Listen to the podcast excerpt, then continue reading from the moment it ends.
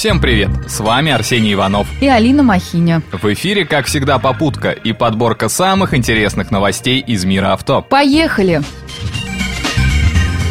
Казалось бы, что может быть необычного в том, как сидят пассажиры в авто? Но в истории автопрома есть немало автомобилей с необычной схемой посадки пассажиров, да и водителя. Поэтому предлагаю вспомнить самые необычные варианты, где сидят не как у всех.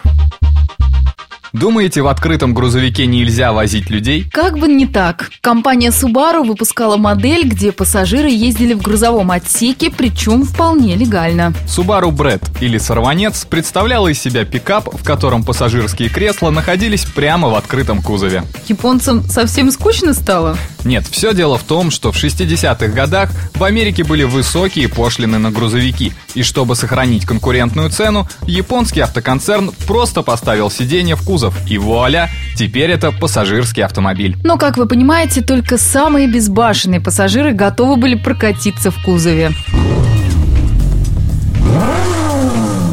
Двухместные спорткары часто называют машинами для эгоистов. Так не верьте им. В настоящем эгоист-каре, простите за тавтологию, нет места второму человеку. Как, например, в британской машине «Моно», где уже из названия понятно, что этот монстр только для одного человека. Водитель в гордом одиночестве сидит по центру, как в настоящем болиде.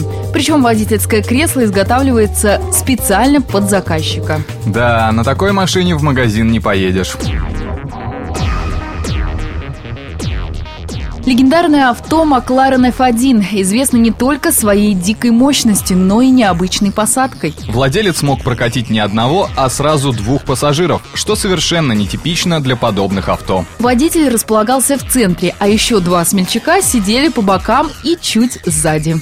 И хорошо, если это были не слабонервные друзья, ведь у F1 не было даже усилителя руля и тормозов. Пожалуй, лучше я на автобусе поеду, спокойнее будет.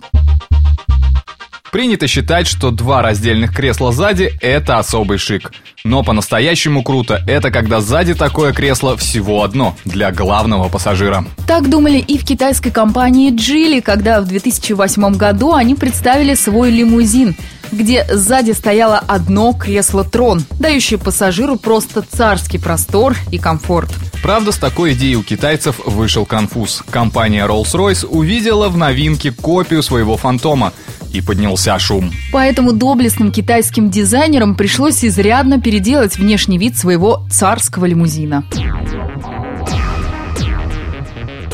Кто сказал, что в автомобиле пассажиры могут сидеть только рядом с водителем? Испанские инженеры из компании «Трамонтана» так не думают. Поэтому водителя и пассажира они посадили друг за другом. Что-то мне это напоминает. Именно так располагаются пилоты в истребителях, где второе место выше первого. Правда, цена у истребителя на колесах совсем неземная. Около $500 тысяч и еще год ожидания. Но, судя по продажам, это совершенно не отпугивает покупателя. Еще бы, ведь разгон до 100 у Трамонтаны составляет всего 3,5 секунды. Эх да, думаю, самое время поздравить наших автоименинников. Автокалендарь. 12 мая 1847 года американец Уильям Клейтон впервые применил счетчик пройденного пути, или одометр. Конструкция была весьма оригинальна. Это был набор деревянных зубчатых колес, прикрепленных к ступице вагонного колеса. А 13 мая 1950 года в английском городе Сильверстоун состоялась первая гонка Формулы-1. Кстати, первый чемпионат выиграл итальянец Джузеппе Фарина на автомобиле Альфа-Ромео. А сегодня Формула-1, или королевская формула, является самым популярным, дорогим и высокотехнологичным видом автогонок. На этом у нас все. Рулите на здоровье. Удачи в пути!